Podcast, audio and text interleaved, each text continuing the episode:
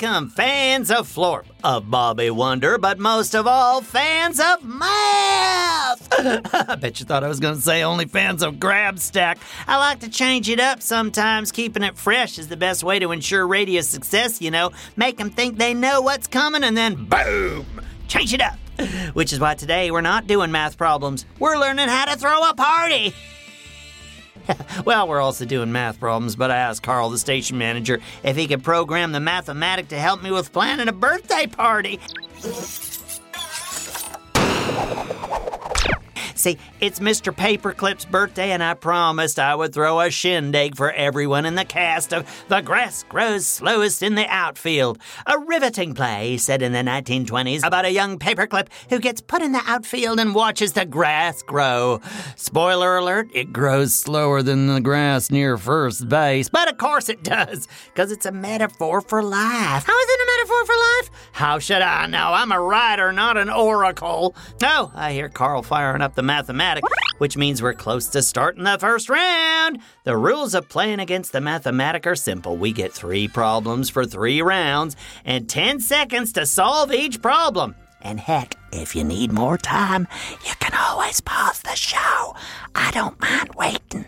Like I said, today we're doing math problems that'll help me plan my party for Mr. Paperclip and the cast of my new play. So we're getting two Grabstacks with one Flarschmarfler, as the saying goes on Florp. Makes more sense if you know Florp, I guess. All right, solvers, you have your pencil and paper. Helps if you write things down, and that goes for math and planning a party.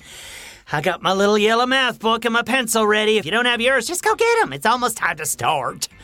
Oh, and I hear Carl printing out the first question. Ready for round one. And the question is Grabstack needs to buy enough cups for everyone to eat at the party. If there are 10 people coming and everyone will use at least two cups, how many cups do we need? Ready, solvers? 10 seconds on the clock, let's go!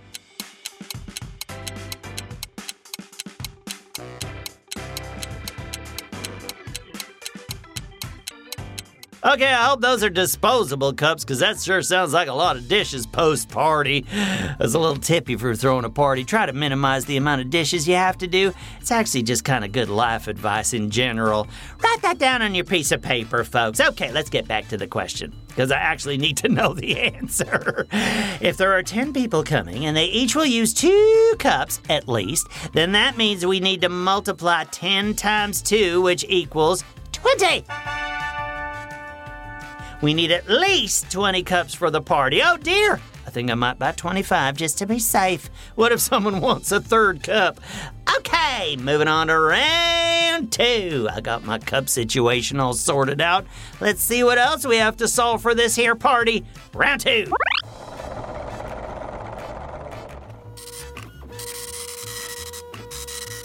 The question is Grabstack puts up 50 balloons and 25 streamers for the party.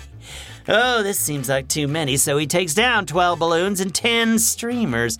How many decorations does he have to return to the store? 10 seconds on the clock. Ready? Go!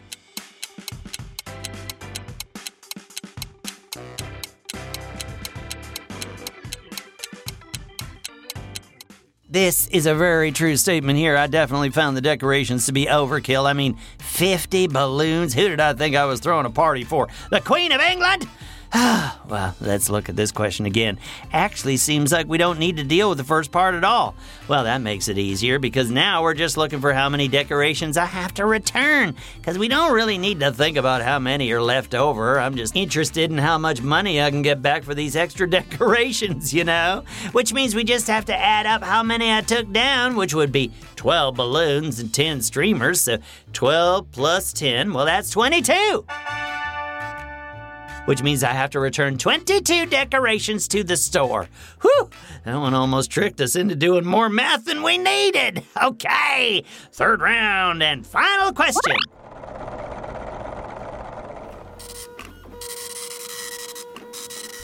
The question is Grabstack is baking a cake for the party. If he divides the cake into eighths and there are 10 people at the party, will everyone get a piece of cake? All right, 10 seconds on the clock, let's go!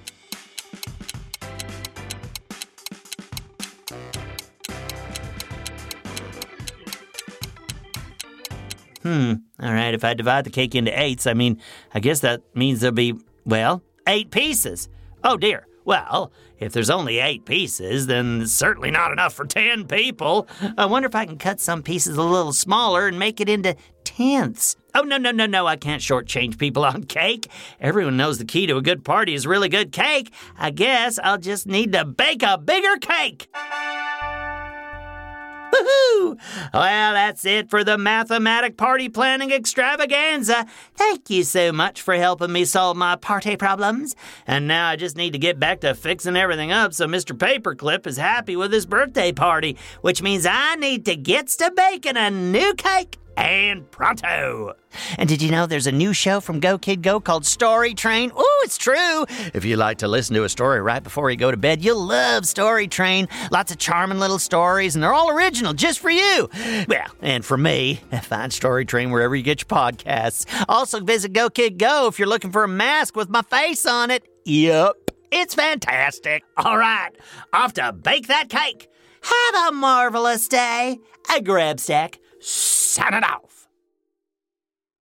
Go, kid, go.